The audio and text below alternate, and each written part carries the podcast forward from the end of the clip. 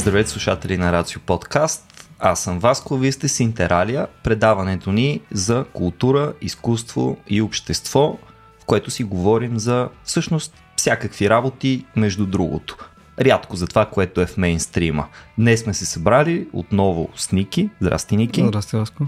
И на гости ни е българската писателка Йоана Елми, която също като нас двамата се притеснява за бъдещето, което може би произлиза от миналото. Ако прочетете нейната книга Направени от вина, ще видите как миналото се пренася в бъдещето, пък и в настоящето, преди да стигне до бъдещето.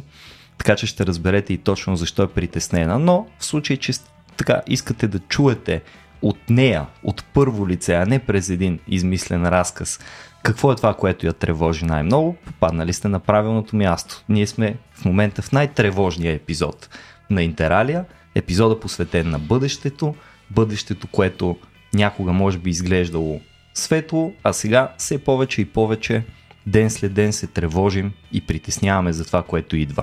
Така че ние трима млади от поредното изгубено поколение, което само се притеснява, ще ви кажем от какво се притесняваме. От какво се притеснявате вие двамата най-много? От въведението в а, епизода. Ами мина, най-тежката част мина, Йоана, вече можеш да живееш щастливия живот. Аз се притеснявам от това да знам бъдещето и се радвам, че не го знам. А, но всъщност може би не е много обосновано притеснение, понеже не го знам. Но та, идеята, че може да знаем бъдещето в някакъв, по някакъв начин, ме притеснява доста. Се надявам да не се случи. Дано, да не го а, а, това е моето мнение, да. Интересно е, че а, когато си говорихме за записа, който ще направим заедно, идеята беше да се съберем, да споделим като представители на едно поколение какво е това, което в момента ние виждаме. И то поколението, което в момента навлиза в възхода си, т.е предишното поколение вече остарява, отстъпва силата Благодаря. на нас. да, да, съжалявам за, този, за това притеснително въведение. Виждам, че Йоана, Йоана се измъчва. Ние поемаме изцяло сега отговорността за бъдещето, което е допълнително един много притеснителен факт. Влизаме в възход, да. Влизаме в възход. Възхода, който може би ще заведе човечеството към неговото неминуемо падение и ние няма какво да направим по този въпрос. И тази идея цялата се изпари в момента, в който влязохме в студиото Йоана видя един постер на стената, един огромен постер, който сега всички, които ни гледат, знаете вече, Рацио подкаст и на видео в YouTube канала на Рацио. И тия, които ни слушат, ще го видят, ако цъкнат на линка, който сме закачили към епизода.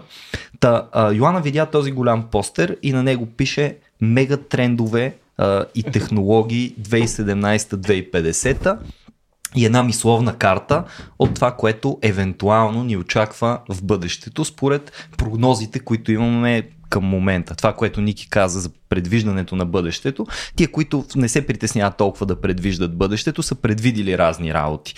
И решихме да му се не види. Сега ще кажем тук всеки от нас своята перспектива малко или много за тревожността от бъдещето, но после можем да разгледаме ей тази чужда перспектива. Картата е направена от Ричард Уотсън, всъщност концепциите са изградени от Ричард Уотсън, не съм сигурен дали той ги е редил там mm-hmm. и на неговия сайт nowandnext.com, да. нали така, nowandnext.com можете да откриете нея и подозирам още купища текстове, които да подкрепят защо точно тези технологии, това технологично развитие за следващите 25 плюс години, го очакваме под тази форма.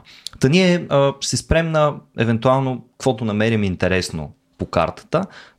Не сме си харесали нищо предварително, т.е. попадаме на случайни точки, коментираме тях. Аз обаче преди това искам, може би, не знам, всеки от нас да направи едно малко по-просторно, кратко представяне на това което наблюдава в момента и което го кара по една или друга причина да се тревожи. Защото аз мисля, че а, тревогата ни е рационална тревога. Все пак се намираме и в Рацио подкаст, трябва да го призная. Значи, може би много хора ще кажат, че все пак тревожността като някаква форма на... Аз не съм сигурен дали тревожността се води чак психично заболяване, но някакво състояние там. Зависи колко е силна. Зависи колко да. е силна. Нали, тя може да бъде и рационална, но може mm-hmm. да бъде и рационална, може да бъде обоснована, една разумна тревожност. Я ще кажа, примерно, моята тревожност откъде произлиза, основно от професията ми. Аз съм учител и работя с млади хора, които ние като устареем и предадем юздите нататък, а, нали, те ще са тези, които ще са отговорни за това, което казах. Възхода и падението на човешката цивилизация.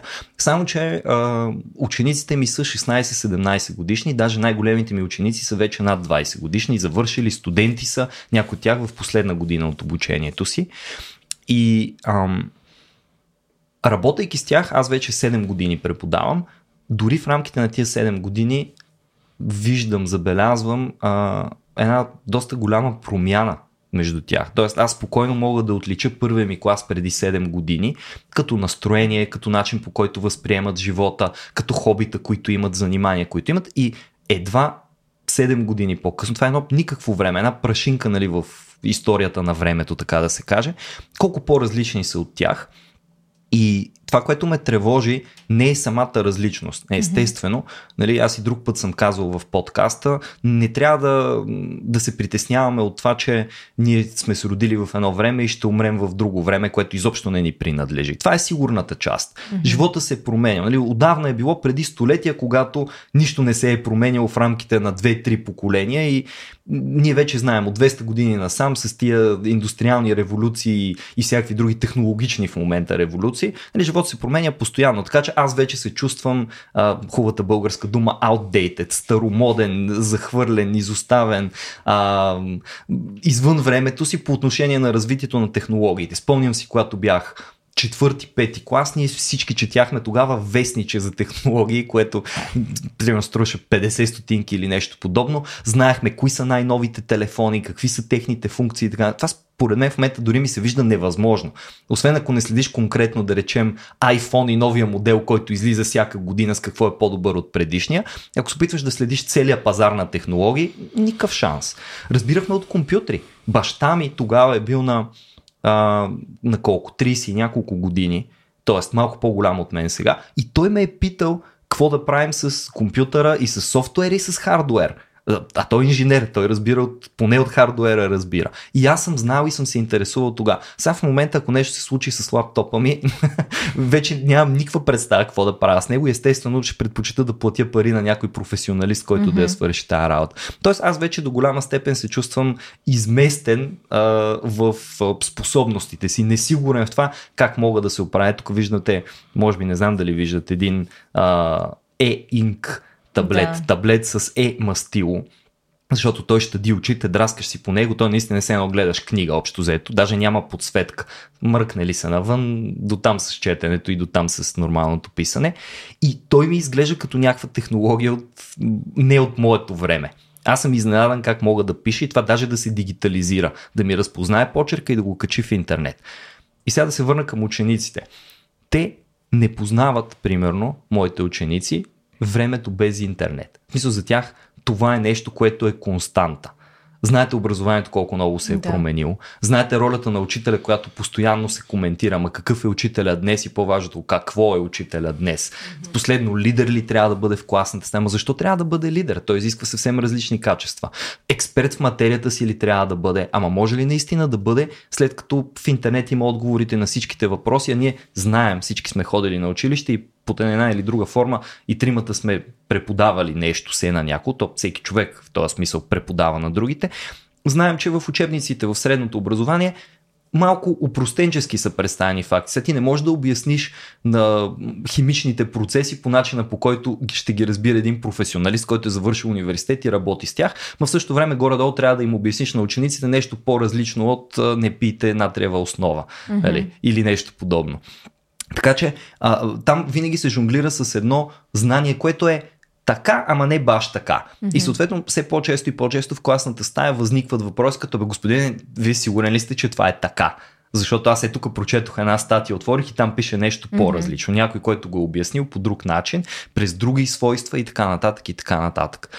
И а, това, което е притеснително за мен лично е, че виждам колко се отдалечавам от тях. Те чисто като хора продължават да са хора пак имат същите тревоги. Ето имаме а, постоянно случаи с ученици, които се чувстват по някакъв начин силно казано депресирани, но посмачкани от средата около тях, защото да речем имат някое любовно разочарование или с някого от приятелите си се се скарали или нещо подобно. Окей, okay, това е нормално, това никога няма да изчезне. От друга страна обаче, вчера имах часове, и едно от помните хлапета, което задава доста въпроси и то хубави въпроси, не се притеснява да е в опозиция на това, което казвам. Аз често казвам неща, които не са верни, за да видя колко от тях ще го хванат, след което казвам как така се хванахте на въдицата. И той не е от тия, които лесно се хващат на въдицата. Супер интелигентен, супер проницателен, настоятелен на своята гледна точка, нещо, което много интелигентни хора, знаете, не са. Предпочитат да си замълчат и това винаги е било проблем в човешката цивилизация, откакто има някаква интелигенция. Та той говорейки си за книги, ставаше дума за писмата на Сенека до Луцили и той каза, е, в смисъл, те, вика, повечето ми ученици не четат, ма какво се заблуждаваме? Аз също не чета. Ако прочета две книги в годината, пак добре.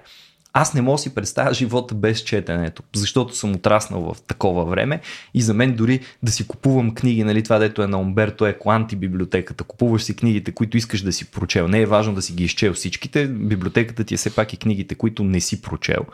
А, нали, те се трупат вкъщи и се чудя по какви шкафчета да ги завирам и така нататък. Аз не мога да. да си представя нещо различно. Даже с Kindle ми беше много трудно да свикна, но факта, че като пътуваш за дълго време, носиш всичките книги в едно устройство, което не тежи и не заема място, се оказа надделяващия фактор да го предпочитам, когато пътувам някъде.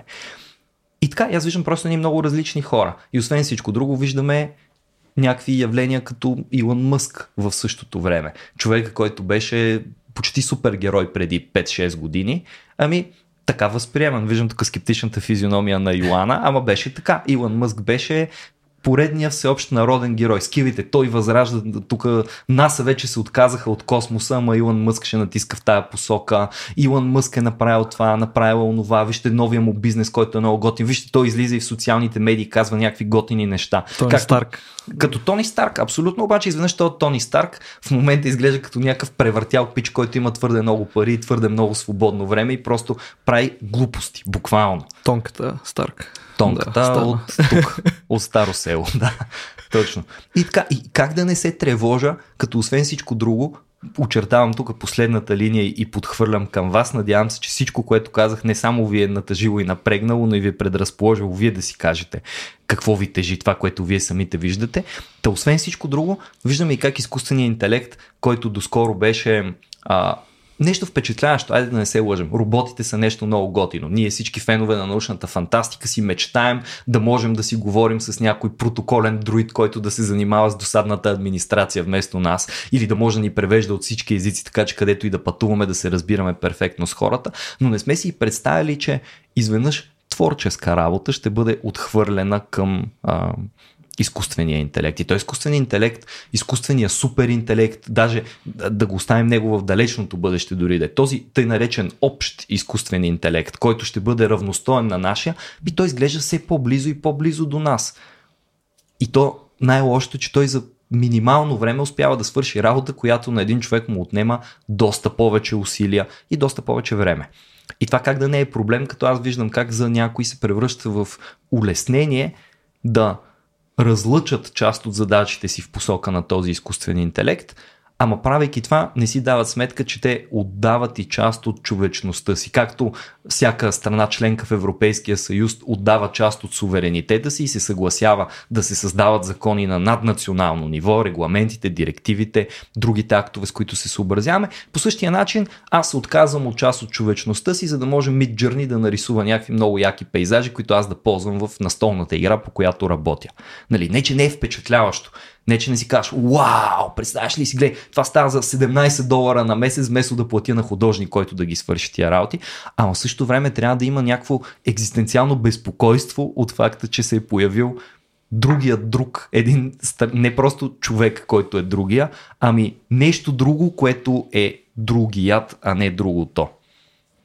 Йоана, убихме ли те?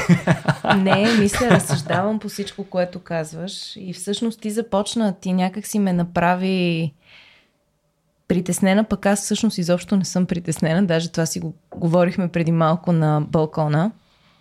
А, защото де-факто всъщност цялата ни младост, като че ли тя премина в едно такова притеснение екзистенциално. Нали? Ние в крайна сметка сме поколението на климатичните промени, на интернет и на всичко останало, т.е. дори всичко друго да е окей, okay, а света горе-долу ще свърши скоро, така че няма смисъл да от каквото и да е, нали. Така беше, такава беше логиката.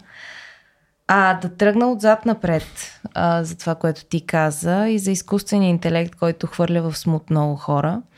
Ми Journey вероятно ще ти направи много яки картини, но те ще са ремикс на нещо, което вече съществува. Нали? Той никога няма да може да създаде нещо креативно, нещо ново и всъщност нещо, което да не е съставна картина от съществуващи неща и някакъв ремикс точно на съществуващо изкуство. Същото въжи и за литературата. Аз съм експериментирала доста с чат GPT. Всъщност е много смешно и много готино.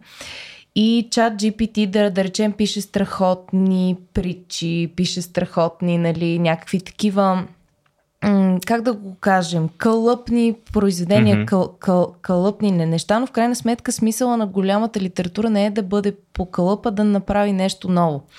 До момента, в който изкуственият интелект не стане креативен в човешкия, в човешкия смисъл на тази дума, не изпитвам особено притеснение. Притеснение изпитвам, да речем, за хората, които пишат а, жанрова литература, които се занимават с такива неща, където тези кълъпи са необходими и всъщност те вече са се превърнали в клишета, нали? Тоест, а, според мен чат GPT би могъл да, да напише един страхотен криминален роман и всъщност когато започваш да го подхранваш с нечи произведения, продължава да му е много трудно да наподоби авторовия глас. Тоест, а, продължава да му е много трудно да навлезе в структурата на из, изречението, продължава да му е много трудно да хване ам, фигурите на езика, които из, използва един литературен човек. Тоест, изкуственият интелект е изкуствен, но не е много интелект, нали, в моите очи все още. За сега. За сега.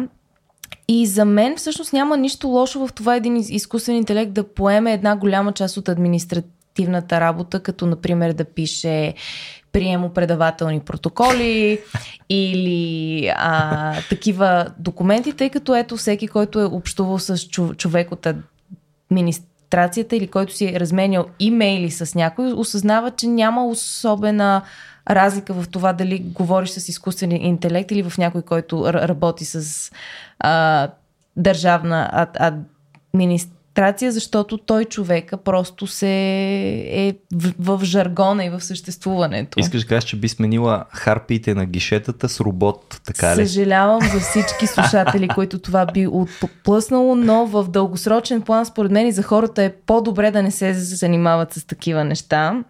А само да ти стрелна нещо. Да. На мен истинското ми притеснение не е изкуствен интелект идва за да ни замени. Аз нали, казах, започнах отзад напред. Да. А истинското ми притеснение, просто за да, да е ясно, е, че ние сме окей okay с това изкуствения интелект да ни заменя лека по лека в някакви дейности. Не знам това... дали хората са окей. Okay. И мен това, ми...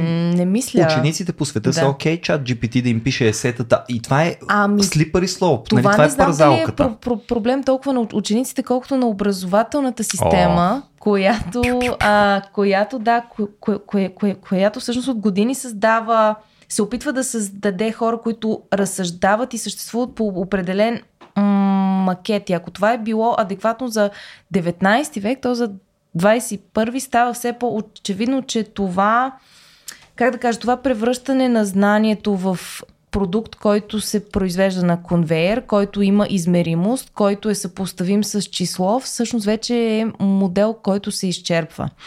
И според мен изкуственият интелект не ни застрашава толкова, колкото ни провокира да помислим как по-добре да оценяваме и да кадрираме собствения си интелект. И какви ще са всъщност хората утре, когато вече не е необходимо да се занимаваш с изчисления, с а, а, тестови задачи, в които решаваш идентични неща, докато ти самия не се превърнеш в компютър. И спор, спор, според мен това ще стимулира една креативност, кое, която машината много трудно би могла да, да оподоби. И когато говоря за креативност, не говоря само за изкуство, mm-hmm. говоря включително и за креативност в всички съответни а, сфери, в които тази креативност би била приложима. А, и си мисля, че изкуственият интелект е една много добра възможност за образованието не само в България, но и въобще по света.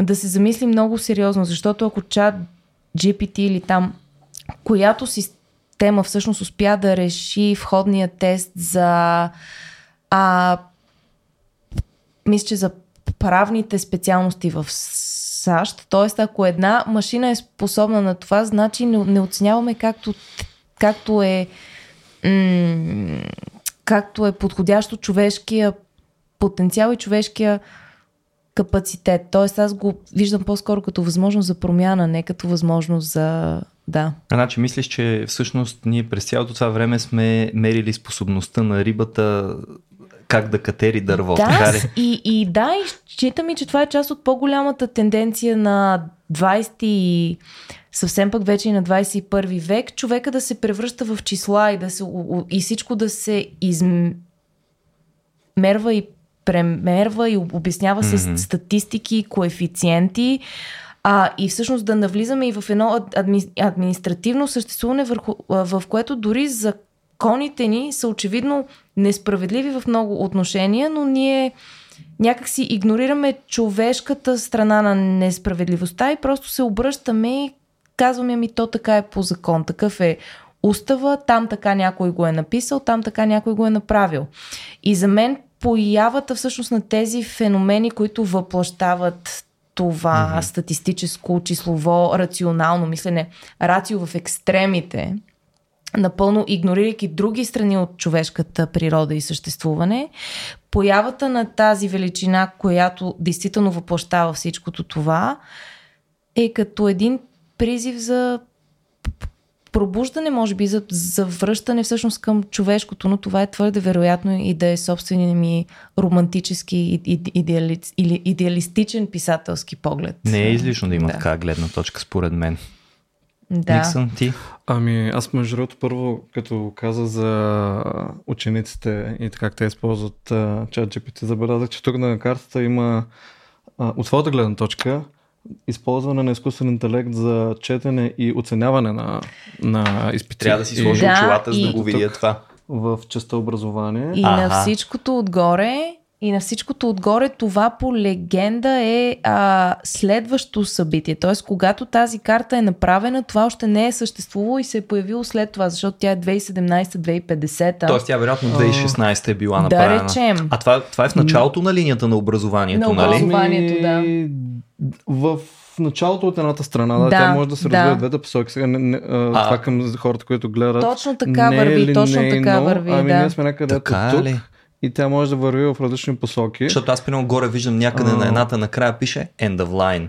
И се зачудих дали там не са началата от дясно, според мен а вляво върви да е. дясно наляво, да. да. А, ами... Но вече според е, ресори, нали, нали, нали, да. ако гледаме по ресорите, т.е. транспорт, медии и нататък. Има във всички ъгли да. next а, неща. Okay. Това е според мен са различни посоки, които по някакъв начин са определени от тези големи, а, по, отново по легендата, мега трендове. Мега трендове, да. Те, а, по-голямата част от тях, поне на мен, ми изглеждат негативни, така че пасват на да. темата, която обсъждаме. Например, а, а, ambiguity of... Амбивалентност. Амбивалентност. Да, несигурност. А, остаряване на обществото. Урбанизация. Rise в Африка, може би... Възхода на Африка, може би не е много негативно. за някои хора може би но, но ако гледаме на него като на резултат от климатичните промени, естествено... Да. Възход на неравенството, а... Западане на доверието виждам от тук, и... тия поне са написани с големи... А вижте, точно по средата има anxiety, тревожност. Да. Тревожността е точно аз... по средата. Да, всъщност аз съм подготвила даже психологически тук според а, в, в, Фройд точно за това, а, то си има име, тревожност от изчезване, а, не знам дали, дали това е официалния превод mm-hmm. на български, но това са такива тревожности, които се появяват за първ път в много ранното детство, когато а, психологическите и физическите опасности редовно се преживяват като травматични. А, и има 8, а, как да го кажем, под притеснения, а, които всъщност изграждат този страх от това, че ще си унищожен много скоро.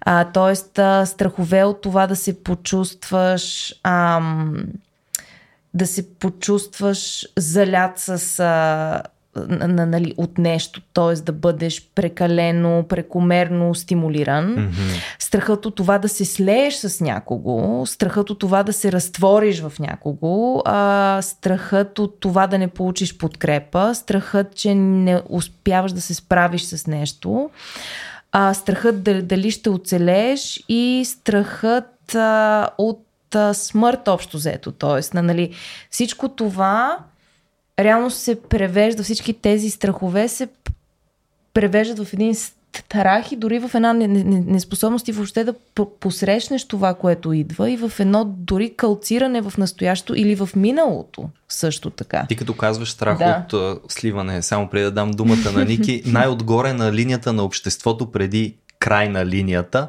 пише да пълно сливане между хора и машини.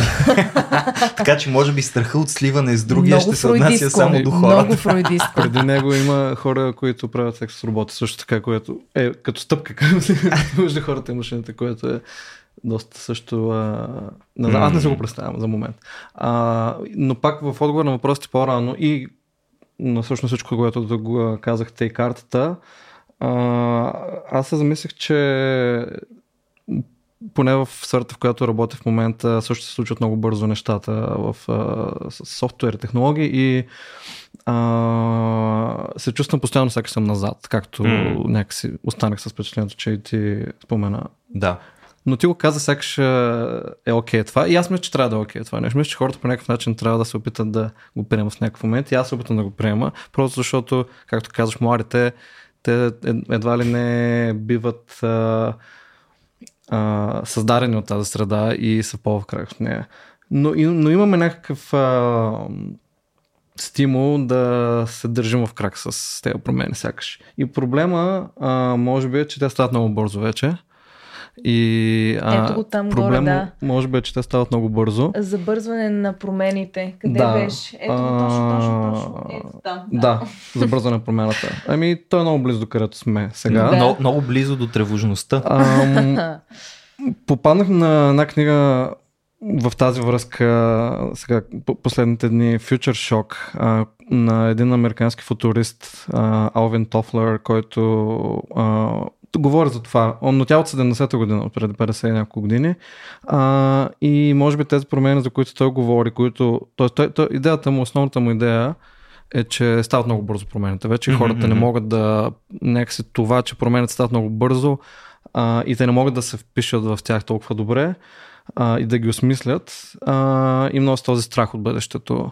И той, тя се казва Future Shock а, като препратка към Culture Shock, като към да. културен шок, може би футурен шок или нещо такова може да се каже. Не знам дали е превеждано на български, между другото. А, шок от бъдещето, мисля, че се да, казва. Да, Има някакъв български превод, попадал ми е. Нещо такова. А, и, и го виждаме това, а, но е много интересно, защото сякаш има някакви процеси, които се стремят естествено да се противопоставят на този страх. Според мен те, а, поне в опита, на това, което аз, мой опит, това, което аз виждам а, и онлайн, и на живо, са процеси на малко или много коопериране. Mm-hmm. И, и това, мисля, че трябва да го има някъде тук, даже в една от по-позитивните линии. а, Със сигурност не е ритейл имаше... линията. Тя изглежда доста мрачна. А, така, така, така. Ами по-после ще погледна, мисля, че го имаше в една от линиите, по-позитивно. Ето тук има примерно а, една линия с а, малко като, нещо като контра на технологиите. А, зони и селища без технологии. Ами тя виж, че е линията, която се разклонява в две посоки. Едната отива към сливането между хора и машини. Виж горе урбанизацията. Да, да. Там се разделят двете. Тази тръгва надолу, а онази тръгва нагоре. Виж, по средата имаш да, урбанизация да. И тази жълта линия, жълтата линия, ако проследиш. Най-горе жълтата. Да, да, да, да. И тя слиза надолу към това, което сега посочи, а в другата си посока отива към сливането между хората и машините да. и секса с роботи. Тоест, явно урбанизацията ще бъде решаващия фактор. Да. да. А, да, също, Всъщност да. много е интересно, да, по това, което ти говориш, един текст, който наскоро писах за литературен вестник, за пътеписите на Джон Стайнбек през mm-hmm. 60-те, всъщност няколко години преди той да си отиде. А, и той всъщност обикаля а, Америка и записва точно тези промени, които, а, които на, наблюдава. И още тогава той пише. А, първо разговаря с един фермер край Нью Хемпшир, който му споделя. Как да кажа, вземете дядо ми, например. Баща му беше още жив, аз бях на 12. Това, което знаеха, знаеха го със сигурност. Знаеха кое, как и какво може да се случи. А сега, какво може да се случи? И след това Стайнбек а, разсъждава. Милион години сигурно са минали, додето хората свикнат с огъня като явление и понятие. Човекът е изгарял пръстите си на удареното от мълния дърво, докато най-сетне някой отнесъл къс от това дърво в пещерата и разбрал, че то го топли. Може би 100 000 години са минали от едното до другото. А от тогава до високите небостъргачи в Детройт колко? Колко? Ето, че сега имаме под ръка къде-къде по-страшна сила, а не ни е останало време да възпитаме разсъдъка си. На човека му трябва най-напред да усети, после да изкаже и едва тогава да се приближи до мисълта. В миналото поне за това е било нужно много време. в продължение на да, това беше много пасва наистина че идеята, че преди за много повече време са чули тези неща и сега стават много по-бързо. И точно така. Вижда се Това е 60-те години да. на миналия век. Само а, подчертаваме. Минало малко време. Да, минало е малко се време. от тогава, да. И, ами, те някъде, може би след, война, след първата и втората, особено втората световна война, почват, а, сякаш се а, почва да се усеща повече тази промяна. Наистина, може би, индустри... всъщност, а, нали, има индустриализация, но има и вече постиндустриално общество, нали, се говори за него и а, покрай интернет и цялата свързаност в света. А, за това говори и в а, Future Shock на Овен Тофър. Също, но като цяло футуристите, какъвто е автора на картата, а, сякаш нещо става след Втората столна война, за да се появят повече повече футуристи Тоест, мисленето за бъдещето по някакъв начин се променя. И то бъдещето изглежда а... силно отменено на много хора и... там. То изглежда като края на света. Да. А, а всъщност а... не е ли възможно футуристите да са съвременните пророци, а, алхимици и т.н. нататък? Защото а... винаги човекът е имал потребност да контролира и да озапти бъдещето, да го предрече, да го предначерта. И, и, и, и имаме астролози, имаме Нострадамус, имаме Ванга, mm-hmm. нали, т.н. нататък. Тоест, не знам, възможно ами ли е? те са предсказатели в смисъл, в който те да. казват, ето те, една прогноза за бъдещето. Те, а, всъщност това е много, много, много готино, че го споменаш. Според мен има бум и на това, което казваш в момента. Mm. И, и мисля, че двете течения, едното по-рационално, другото по-ирационално, са свързани с, с някакъв начин с правенето с тези промени. А, и някакво намиране на сигурност в несигурността. Само, че при футуристите, които поне а, отварям скоба, аз ги описвам сега като по-рационални, но не съм убеден дали всички, за всички въжи това, така че... Разбира се. А, в, с, този, с това уточнение. А, с, го правят малко по... с малко повече скептицизъм и малко повече, може би, идеята да сме подготвени за нещо, което не сме сигурни точно какво може да е, но все пак да не се притесняваме супер много. Нали, може да гледаме тук, че има някакви на картата много а, брутални събития. Всъщност повечето са такива. А, но ето има а, отворена, отворено земеделие, а, някакви технологически а, микроелектрически мрежи, което на мен звучи като нещо позитивно сега поне.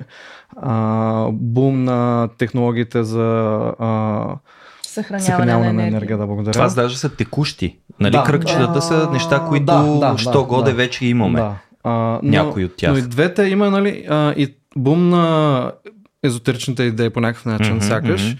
което според мен също е опит да се справят хората с тази несигурност от а, цялото това забързване на нови събития. А, и също така се мисля, че може би то не е точно, не е просто за частотата на новите събития, ами за неясността на новите събития. Тъй като да. се случват постоянно нови неща, ти ставаш малко по-несигурен. Един вид всичко може да стане нали, в някакъв момент, кой знае. И, и оттам особено ако вече включим в а, контекста и войните, напоследък а, по някакъв начин може човек да стане все по- и по-притеснен а, от, от неяснотата, не просто от събитията, които сега се случват, но те да го накарат да се чувства притеснен, че може повече такива да се случват. И то също може би малко ирационално, защото Аз точно това искам да кажа. А, каш несигурността, аз тук бих хвърлил една малко по-различна перспектива. Дали пък възраждането на езотеричното, мистичното и така нататък не е бягство от сигурността. Една война, която се случва в момента, изглежда много по-сигурна да се повтори. Тоест ние казваме, аха, това вече може да стане, ние имаме тук някакви технологии. Всичко е много по-обезпечено, много по-сигурно, много по-околичествено, изброено и така нататък, докато мистицизма, нали, то пак има несигурност. В сигурността има несигурност. Защото когато всичко е възможно, а, звучи малко като всичко е сигурно, че ще се случи. А, отдаването на езотеричното е по-скоро а, като вярата. Тоест, то е аз се предавам пред несигурността и просто приемам, че има някакъв предначертан план там или нещо мистериозно. Тук ще направя моите служители, за съжаление, от време на време, като заместник директор, разрешаваме и такива конфликти. Имахме един забавен конфликт с чистачки, които се кълнат и едната се оплашила от клетвите на другата, а клетвите на другата били има Господ, той вижда всичко, той ще те види и така нататък. Тоест, ако ти няма от какво да се притесняваш, това не е наистина клетва някаква. Между другото, една скоба само като каза за езотеричните неща и мистицизма. Ето тук едната от, един от големите трендове е източнизиране или нещо такова, Аха. easternization, а, който аз, аз го разбирам като свързано с Отказване това от тая сигурност. на Поизточничаване. източна философия, така да се каже, на Запад. Да. Не съм сигурен дали така се има предвид тук, но то е нещо, което се случва. Да. За мен е много интересно, че вие двамата говорите като за тези неща, на, нали, ти каза, че по-скоро сега се наблюдава някакво, някакъв бум на такива течения и неща, докато за мен това са не- неща, които винаги са присъствали като феномен в културите, аз защото много се интересувам и чета всякакви стари ръкописи, а, пропагандни такива листовки, какво ли още не е, с какви ли не архиви. И всъщност първото нещо беше много интересно, когато всъщност точно в началото на пандемията реших да потърся всъщност да- дали за първ път хората реагират по такъв начин на такива обстоятелства, защото колкото всичко е околичествено, колкото всичко е сигурно, толкова вече всеки живее в альтернативна реалност, коя, коя, която той сам си изгражда и всъщност много често хората изпитват недоверие към числата, според мен от части, за- защото числата сами по себе си няма как да обяснят цялостно нашата реалност. Но това е, нали, отклонение Не леко. според Питагор. Да, леко отклонение. А, но всъщност се оказа, че хората винаги са проявявали точно такава реакция към такива катаклизми и че те винаги са имали подозрението, че някой ги а, разболява, че някой им слага нещо в водата. А, и двата материала, между другото, са достъпни в Тоест, а, така че бихте могли да ги прочетете там. Ти ще ни дадеш линкове. Ще ви дам линкове, разбира се, но потърсих, докато си говорехте, всъщност колко пъти е предричан апокалипсиса в историята. И в. Уикипедия, естествено, има цяла страница с всички апокалипсиси по дати. Първия е 66-70 година, после А, какъв е бил той? 365-та. И пише ли на какво се основава? Значи, а, Първи апокалипсис, това е, вижте колко Това дори са, заглавие да, за книга. Йоанна Елми, са. следващата ти книга трябва да се казва Първия апокалипсис. Това са всъщност някакви еврейски пророци а, и всъщност те казват, че бунтовете на евреи срещу римляните ще предрекат а, последната битка преди завръщането на Месаята. Тоест, Месията, да, да. на, На Месията. Месията, извинете, А това, тоест, това са англицизмите. бърз, бързащи за а, второто Бързащи пришествие. за второто пришествие 66-70 година. След това имаме 365-та, 375-та, 482-та, 500-та, 793-та, 800-та, 799-та, 806-та, 847 и продължават а, хи- хи- хи- 1200, 1260-та, 1284-та, Зачестяват. 1378. Аз пропускам някой. Ага. 1504, 1525, общо взето всяко поколение излиза, че си има апокалипсис. И затова съм много скептична дали а, ние сме единствените раз... тревожени или всъщност това е част от някаква много човешка тревога, а, която изпитваме към неконтролируемото и към неизвестното и която всъщност е част от човешкото съществуване, битието. Аз мисля, че абсолютно си права за това и а, не исках да кажа, че от сега са се, толкова се появяват mm-hmm. да стават популярни, но а, може би в по-локално и така по-забързано, как, както си говорим, ако сравним сега спрямо преди 20-30 години, особено с свързаността на информацията и интернет, Да. мисля, че има някакво поне малко забързване на навлизането, популяризирането на такива езотерични идеи, но си правя, че да, винаги го е имало. И тя религията, която си е била и до голям степен още е а, ключов фактор в обществото. А, масово има елемент свързан с края на света, нали, някакъв ескатологичен елемент. Да. Разбира се. А, и... Даже има Рацио подкаст и мисля, че даже в две части посветен на края на света. Да, мисля, от поредичката Vox Nihili да. с Стоян Ставро. Но не и на първия апокалипсис. Но не и за първия. Това, което а, а, на мен ми направи сега, наскоро като се подготвях впечатление, че по-скоро тази вълна на футуризма е по-нова, mm-hmm. а, доколкото съм забелязал. Може би да пропускам нещо ново, нали? но сякаш м- малко, има вече хора, които малко по-спокойно мислят за тази несигурност Да. и това бъдеще. А, един от най-известните е Бъкминстър Фулър, например, който може би е повлиял на всички футуристи. И а, той има една от най-известните му книги е а, на английски е а, сега ще намеря как беше Operating Manual for Spaceship Earth. Може да кажем нещо като а, опътване за управление на опътване за космическия кораб Земя. Да. И а, алегорията тук е, че Земята е едно крайно място затворено с крайни ресурси и ние трябва по някакъв начин да се кооперираме, за да върви напред този Да. кораб. А тя не е негова, не, не е негова идеята за ко- този кораб Земя, но а, той е развил в- а, от гледна точка на бъдещето как може да се справим с такива Да. промени. И всъщност, а, как грубо от- идеите в нея са доста не са алармистки толкова. Нали? Той, а, Мгм. и, и за мен това е много позитивно. И, и виждам, че а, и в онлайн общ, общ, общностите се появяват такива ам, общности, да, а, по-малки, да кажем, трендове, които са по...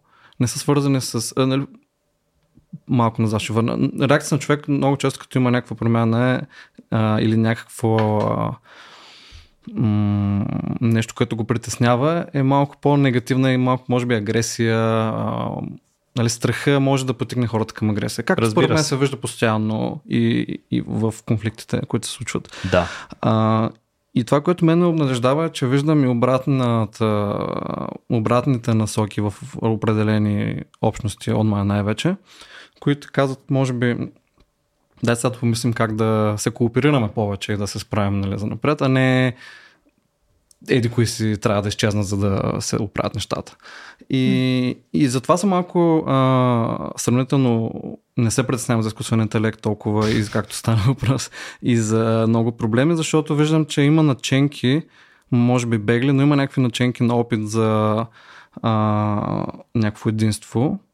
Сега някой ще каже, че няма нужда от единство, нали? Ние сме си индив- индивиди, окей, нали? конкуренция и така нататък, но а, а, масово се среща в а, идеята на футуристите тази идея, че по-скоро е добре да се кооперираме, за да Мгм. може да продължим напред и да се опазим и да се развиваме и така нататък. Тоест, това е тенденция, която пък се повтаря при тях. Ами така ми се струва, да. А, Комунисти.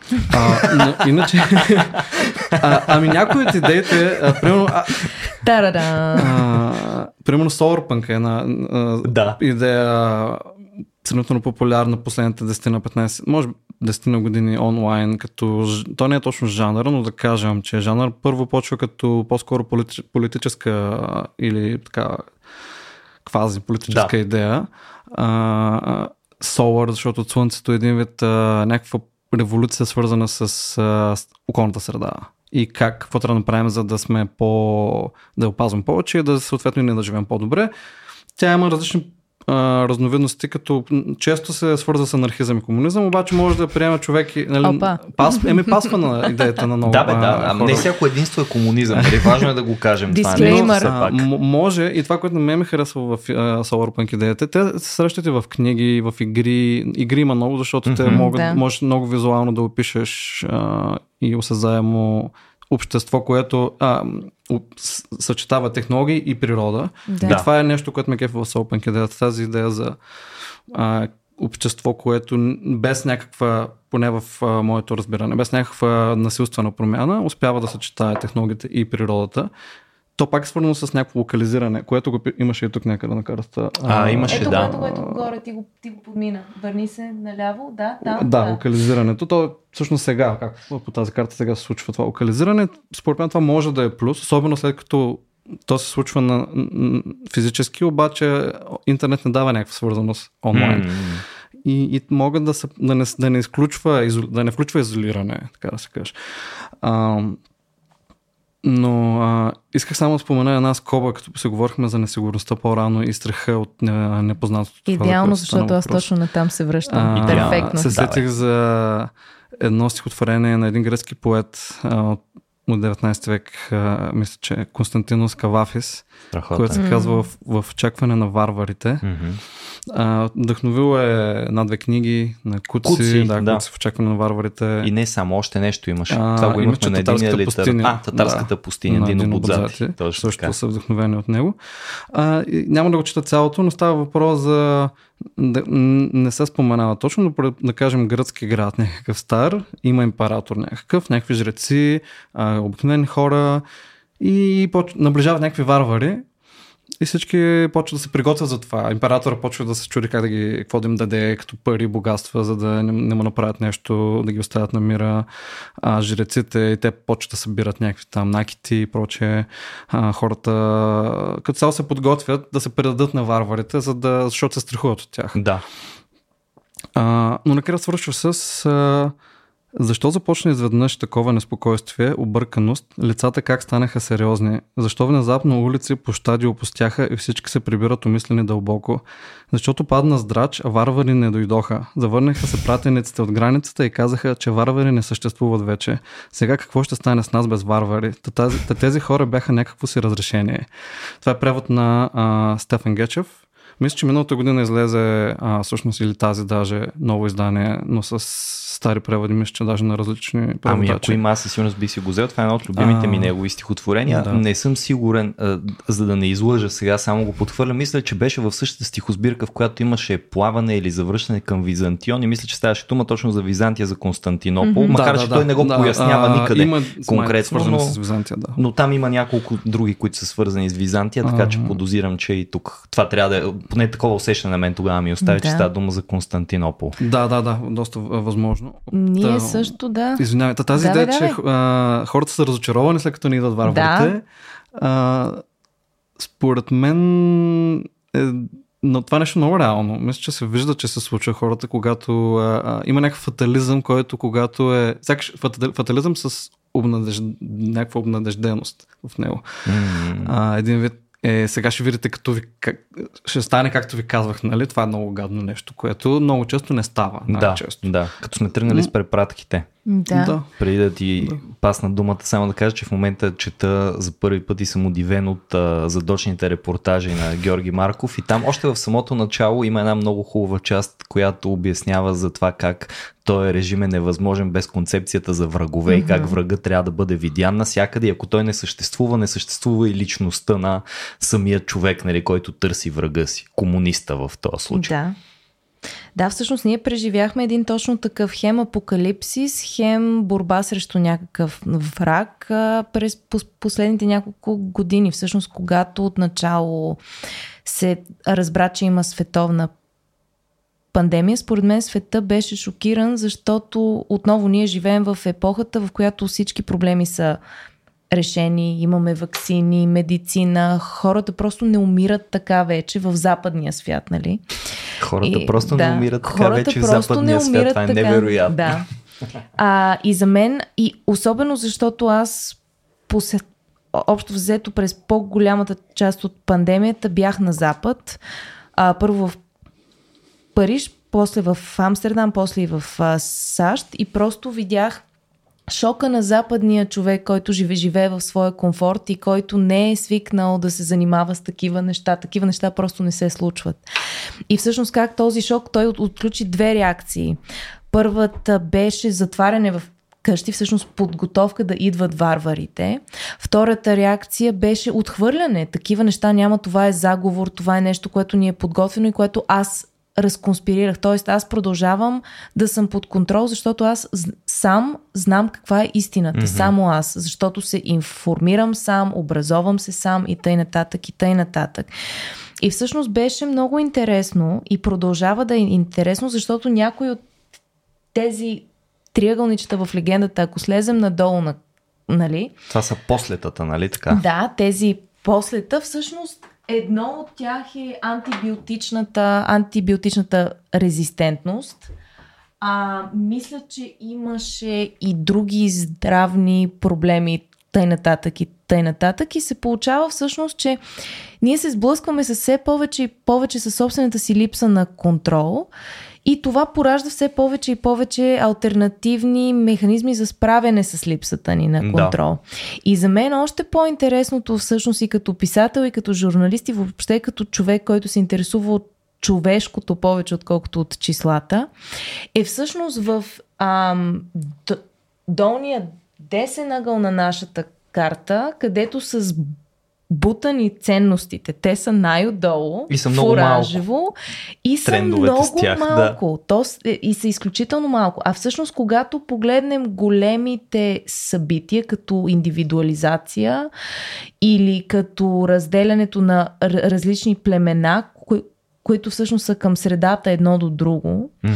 това всъщност е сигнал за нашите ценности и за това какви са те. И това, че всъщност футуролозите не са могли да измислят достатъчно ценности, които да сложат в въпросната линия, всъщност е сигнал.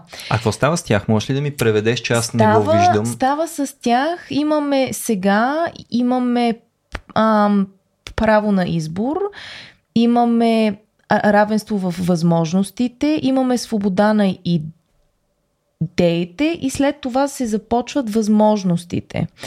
А, статуса в обществото, който е дефиниран според това, което а, правим, а не според това колко печелим, което Мгм. чудесно, mm-hmm. утопично и много приятно. А, растящата, растящата зн- значимост на нематериалните неща, отново страхотно. Хубаво звучи поне. Прехвърляне от аз към нас, което също е прекрасно. И равни права за из- изкуствените интелекти, което нали, може да отвори, край на тази не, линия. Може да отвори нали, една съвсем на, нали.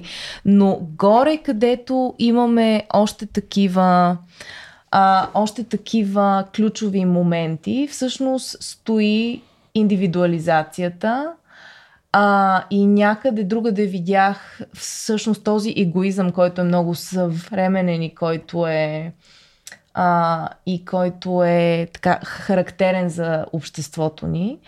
И другото, което ми е много интересно в картата, всъщност е уста общество, горе, най-отгоре, най-раздалечена от а, ценностите, Аха. в която имаме всъщност много от нещата, които вече ни се а, случват. Горе в дясно имаме а, жел, желание за носталгичен романс, а, желание за интимност, потребност от интимност а, и търсене на а, смисъл, но само през уикендите. Което Тоест, в никакъв случай.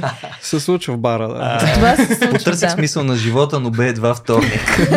и трябваше да почакам малко. Да, и за мен всичко това е много интересно, защото ето го всъщност едно об- общество, което е достигнало до някакъв технологичен прогрес, преодоляло е ре- религията, преодоляло е суеверието. А, и всъщност още нещо, една много интересна статия, която прочетах в Нью Йорк Таймс преди няколко дни.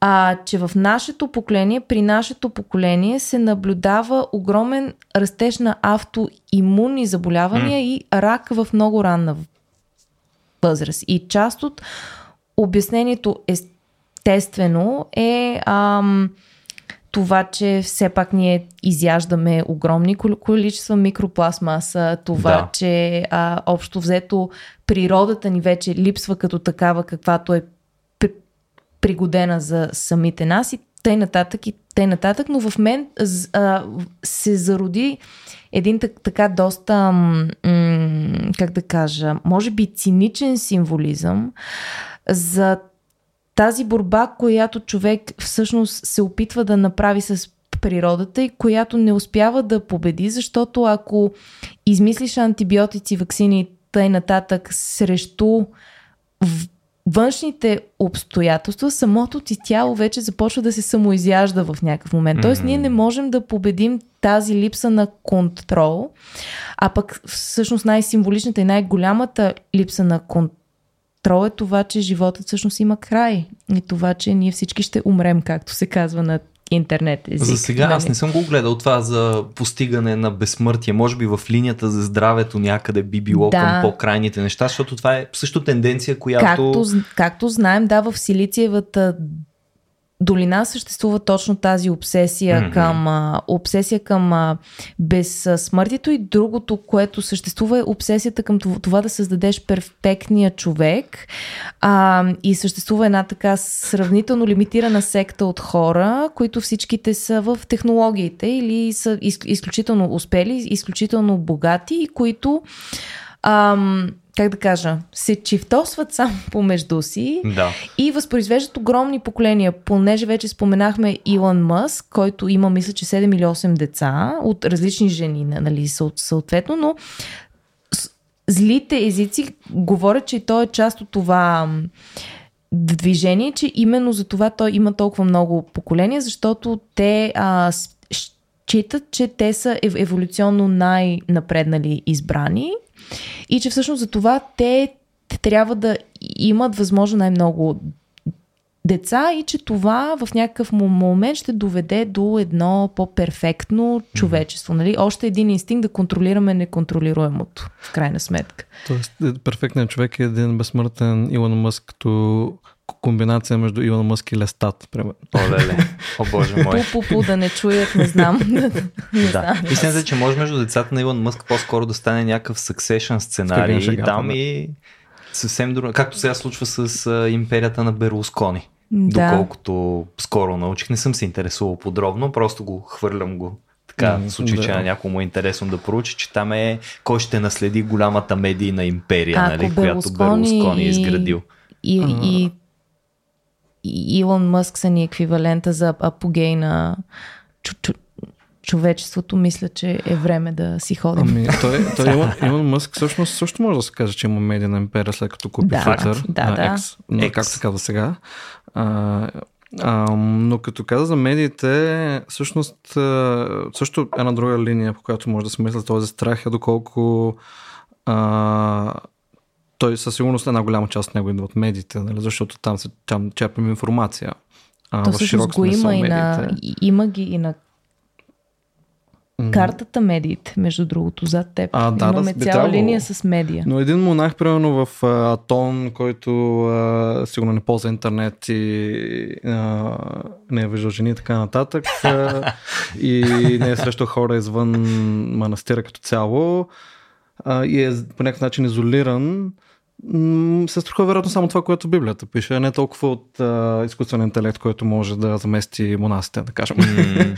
като проповедници или нещо такова. Кой беше така? А, Персели беше роден в някаква стая, дето не познава нищо и никого и така нататък и в някакъв момент се спася някой от древногръцките. А, Ами, то може би идеята за лабиринта също е малко подобна, да. нали, да се намериш пътя. Но за медиите исках да, да. се замислих за това, че а, едно от ключовите, една от ключовите идеи в мисленето за края на света в съвременното общество, според мен е един часовник, часовника за края на света, Doomsday Clock mm-hmm. на английски, а, който се появява в контекста на атомната енергетика, ядрените бомби след Втората световна война и мисля, че е основан сега е част от обновява се от бюлетина на атомните учени, но е създаден от учени от Чикагския университет, които някои, някои от тях са участвали в Манхатън проект, проекта Манхатън. Ако сте гледали за зрителите, слушателите Опенхаймер, мисля, че там се спомена това. Имаше един момент, в който една група учени искаха да наблегнат на това, че трябва да се противопоставят на а, увеличаването на ядрените бомби. А, та някои от тях мисля, че като Лео Силърт и, и, и който го имаше във филма, а, основават а, така, измислят а, така наречения Doomsday Clock, часовника за края на света, и той се обновява през известно време, когато има някакви големи събития в световен мащаб и показва колко минути до полунощ остават, като колкото по-близо сме до полунощ, толкова по-близо сме до края на света. Един okay. В момента, между другото, Остават? сме най-близо, отколкото този часовник някога е бил. Мисля, че беше а, 4 секунди? Не, минута и половина. Те, той на, като цяло работи на минути ага. най-вече. 90 секунди, да, значи. Да, 90 секунди е в момента. А, а той е часовник, който може ли да се връща назад? Тоест да. нашите действия могат да го връщат назад, по-далеч от полунощ. Може, например, след разпара на Съветския съюз и края на студената война, а, един okay. вид а, е около на 12 минути, мисля, че а, назад от полунощ. Това е май най- а не, 63-та година също е бил 12. Това относително скорошно време. 17 минути назад. Което да е сме рекорд. го скъсили с толкова да, минути. От, от тогава насам като цяло се скъсява непрестанно. А, има едно леко увеличение 2007-2010, но а, като цяло се скъсява от 17.91 до минута и половина сега. А, между другото в Википедия страницата мисля, че не е апдейтното това е последното даже а, Аз не, чудя е... дали, дали най-накрая са открили надежден път за измерване на апокалипсиса в 21 век или това ще, ще бъде поредния не случил с апокалипсис за другия Са, списък. Но... Количествяване да, на апокалипсис. Ето Ама то, това е, то, за това е абсолютно е така. Доста от събитията, може да отворите в Википедия да. страницата на Doomsday Clock, са свързани наистина с оръжия, войни, и... но вече се включат климатичните промени и други такива. Но а, интересно е, че това се появява в контекст, в който медиите, още не е имало интернет, 50, 53-та година мисля, че е първата, в която се случва. Още не е младите интернет. ни слушатели да се успокоят, ако сме Едно време телефона имаше кабел. 47, извинявам се. А, тогава медиите са определяли още повече какво, нали, информация, която стига до хората. Uh, и то не, че сега не е така, но сега сякаш имаме малко повече свобода да а, по някакъв начин за различни източници на информация, което може да е минус, може да, да. е плюс, нали, зависи. Интересно е, между другото, че при кубинската криза, когато САЩ и Съветския съюз са били на косъм да има ядрена война, а, толкова бързо е решили Хрущов и Кенеди, че не са имали време да апдейтнат, да, да редактират минутите и се смята, че тогава е било най-близо за момента, реално, но не са имали време да... Да направят калкулация. Да, да, да редактират минутите до края да. на света. А, тоест за нашата тревожност, че в момента нещата са най-зле, има и това леко успокоение, че може би по време на кубинската криза е било една идея по-близо, Много примерно леко. 60 секунди. Да. Всяко поколение си има апокалипсиси, като че ли. Така излиза. А, ами да, да. М- така и надявам се да се увеличат минутите от полунощ по този часовник скоро. А, не знам дали... Предполагам, че... Но, много ме странно. Мисля, че последните, последните промени в часовника не са на мен са ми леко странни. Мисля, че не са чак толкова мащабни събитията, които го променят, колкото преди са били. Така че виждам и при, може би при тези учени, които го изчисляват. А то е много субективно все пак. Е, а, може би имат някаква но... формула там. Нали, а може би сега все пак е някакъв трикъл даун. Капка по капка, по малко, по малко, но се натрупва За мен и натрупва. е изключително интересно формулата, с която се изчислява апокалипсиса. Определено ще си я потърся. Ако някой я открие да ми я изпрати преди между, това. Между другото... на втора е равно на... тук следва едно сложно уравнение. Този бюлетин на атомните учени а, организира събития и като стана въпрос за Опенхаймер, им, а, следващото такова събитие е разговор с Кристофър Нолан yeah. в серията събития Разговори преди полунощ. Ага, разговори преди полунощ. Може да се възприема по различен начин. А, да. Всъщност, основан от Алберт Айнштайн на Чикагския университет, 45-та година, този бюлетин. А, телефона ми нещо заби, но... А... Значи Айнштайн не само се плези, позирайки за снимки, но също така е свършил и тази важна работа да ни даде часовника на тревожността. Да. Отмерваме минутите на нашата тревожност. Да, какво Тик-так. е всъщност че часовника, освен още един опит да се контролира времето всъщност? Да, което а, реално не съществува. Нещо такова, много, много яка препратка да. към това има в Watchmen комикса, а, да. а, който на, в началото и в края на всяка глава има един такъв часовник точно и със всяка глава става с една минута по-близо до полунощ, като да. в един момент стига полунощ в комикса. А, и като цяло тази идея... Той, той, а, препоръчвам го. И филма не е лош. А, комикс е, mm. според мен, добре, според мен. Сериала на HBO също на да, Деймон, Сериала беше Деймон, добра, беше много да, добър. Добра Но, вариация. А, за хората, които се страхуват от бъдещето и харесват комикси, може би тези хора са чели вече Watchmen, но а, той много, много яко описва едно такова постепенно доближаване до апокалипсиса в съвременното общество в което супергероите не са супер. Да. Аз мисля, че за хората, които много се притесняват от бъдещето, трябва малко да прегърнат настоящето и да усетят неговия комфорт. И в случай, че имат нужда да изгледат някой по-оптимистичен филм, винаги могат да си пуснат Life of Brian на Монти Пайтън, само за да гледат песничката накрая, докато разпънатите на кръстове пеят Always look on the bright side of death. Да, за да. първия апокалипсис 60 Ами то, той, Какво са направили даже... римляните за нас? Това са ни дали. Истинския първи апокалипсис. да, да, да. Ам... От гледна точка на футуризма, за който говорихме, а, не толкова като мислене за бъдещето по всякакъв начин, ами едно по-оптимистично мислене за бъдещето или опит за това, между другото, а, като контра на тази карта, м- попаднах и на други съвремени философи, така да се каже. Не знам дали философ е точната дума, но има един а, личност, Джон Брокман. Той а, организира, има една фундация Edge Foundation и сайт edge.org. Да. А, организира разговори между интелектуалци, които да говорят за бъдещето а, като цяло от рационална гледна точка, но вика и хора на изкуството, най-различни хора. За да стане по-еджи разговора. да, да, да. Ами е, да, едж от гледна точка на нещо, което... Хора, които са в а, върха на своите сфери, съответно. Да. А, той всяка година задава от 20 години, всъщност от 88 до 2018 вече няма, въпрос, на който тези интелигентни хора да отговорят. Mm-hmm. А, и последния а, който е посочил 20 годишната на тези въпроси, е какъв е последният въпрос? Това е последният въпрос на Джон Брокман в, от Edge Foundation, да. фундацията.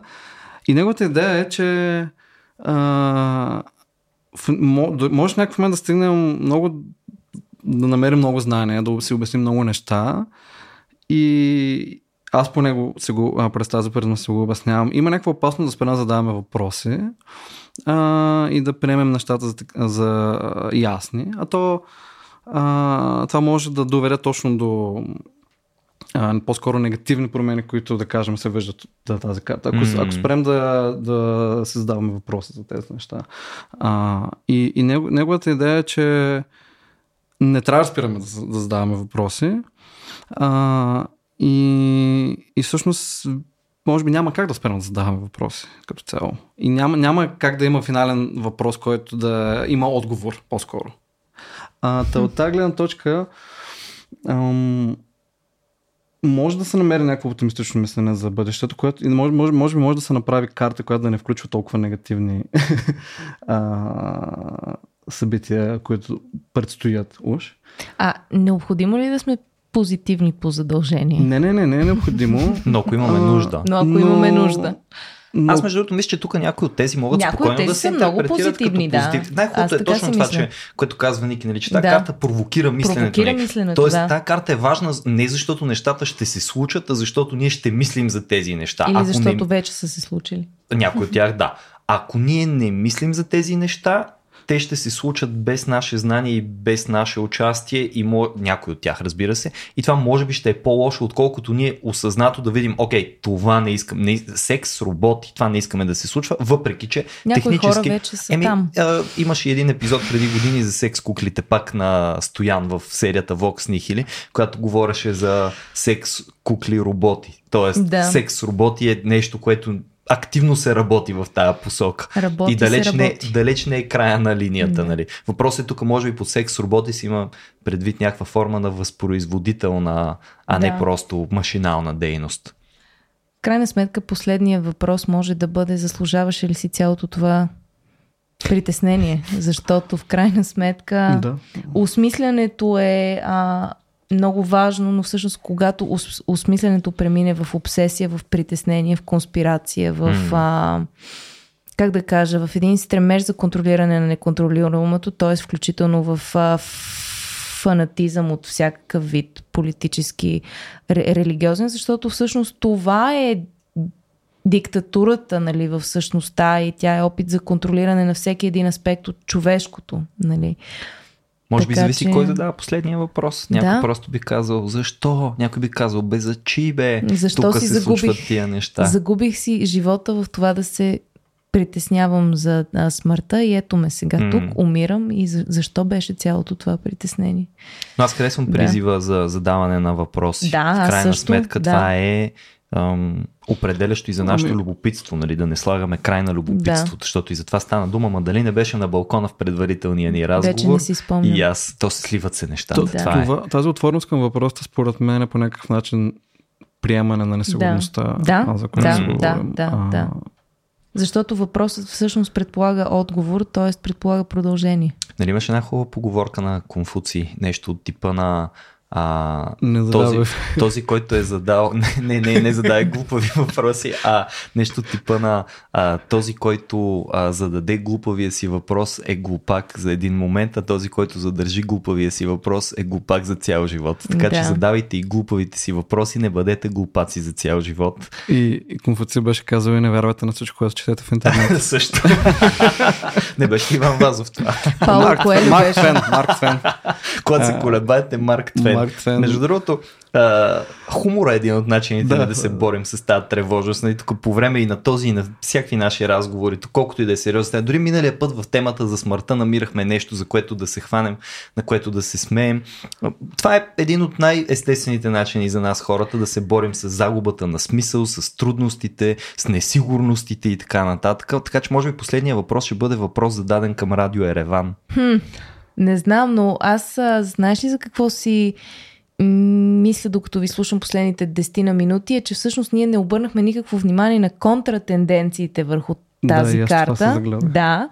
И някои от контратенденциите, които може да видим в долния ляв ъгъл и в центъра, всъщност са четене на пое... а, четенето на поезия на глас отново е модерно. Отново е на м, мода. След това става а, с, като контратенденция, след, това имаме а, машина за кратки истории. Т.е. от тези м- м- машини, от които чу, чу, човек да, автомати си Автомат. пуска стотинка и му се получава. След това имаме друга контратенденция очила, които блокират реклами. След това и, и, имаме следваща контратенденция за връщането на винила.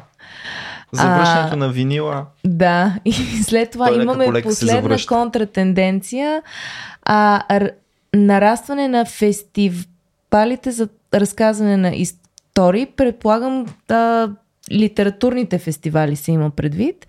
Друга контратенденция е книжки за оцветяване за големи хора, за възрастни. И между другото, това, което ми прави впечатление, е, че всички контратенденции са На една линия. свързани с изкуството. Да. Да, между другото, това за... Извиня. Няма проблем. А това Приключих, за давай. очилата е май по-скоро не е контратенденция, а ренесанс на рисуването А, и... моя грешка, да. А. да. Ами, т.е. ето съвсем вече сме в... Но а, за мен е контратенденция. Да, Такива очила е. биха били също. съвсем вече... И, и това, което и ти спомена в началото, че децата са толкова различни вече, но ти вметна, но про- проблемите им си остават абсолютно същите Да. като нашите. И всъщност къде откриваме литература, изкуство, оцветяване, а, разказване, всъщност това са инстинктите, инс- инстинктите на човешкото, които се противят срещу всичките тези числа, виртуални прозорци, изкуствени интелекти, кредити, закони, тоталитаризми, а, у- урязване на бюджети, а, м- Сливания с сливания машини. с машини и тъй нататък. Тоест, истината М. винаги накрая е в литературата. нали, не, че нещо, но... Е, в предаването ни за култура и изкуство, ако не го кажем това във всеки епизод, поне поведнъж, нали, значи Да. не е правилното предаване. Така Сбъркали че сте подкаст. абсолютно на едно мнение сме. Много е яко, че изкуството наистина тук е очертано като една голяма контратенденция, която колкото повече загробяват нещата по другите, толкова повече ще ни тласка към нещо, което не съм сигурен, че спомена, вендинг машини за разкази. Вендинг машини за разкази, да. Ето това е перфектното превеждане А. на това. Между другото, аз за тези фестивали за разказване на истории по-скоро си го представих като прочетох. Това не е като литературни фестивали. Точно ами бу- буквално събиране, в които хората се разказват. Разказвачи. Може да се измислят, може да се разказват техни си Да. истории и те пак по един Конвенция на бардовете на Северна Да. Америка, Ами, например. кога ще организираме? Ами, ами- Значи, това е следващия важен Не сега въпрос. след един час. Оставяме го като един час, обаче не по Doomsday клока, защото един час по Doomsday клока и ще сме затрити напълно. Да върне малко ч- а, стръката на часовника. М, Аз мисля, че на тая позитивна нотка можем да оставим края на епизода. А, разговорът е безкрайен. Ти, ние засегнахме тук може би 10% от това, което има на картата, ако и успяхме 10%. А, много ви благодаря за отделеното време и внимание, за това, че успяхме да си поговорим за прекрасния разговор. Благодаря също така и на Asterisk Studio, където записваме и не се тревожа за това, че а, няма да имам интернет вкъщи и записа може да се разпадне или м, също така трябва задължително да добавя имената на Георги Батилов, който пък ми помага за това да не се тревожа как картината ще достига до вас, който също отделя от времето си и е тук на разположение през цялото време и Явор Пачовски, който грижовно обработва звука, така че да чувате гласовете ни във възможно най-хубавата им форма. А, ако искате да ни ударите едно рамо и да се тревожим по-малко или поне да се тревожим заедно с вас, можете на racio.bg наклона на черта support да ударите така едно наистина приятелско рамо, да се присъедините като наши патрони в Discord сървъра и там всички тези разговори и още много други продължават. Ами, какво да ви кажа? Не се тревожете. Чил. Благодаря и чао.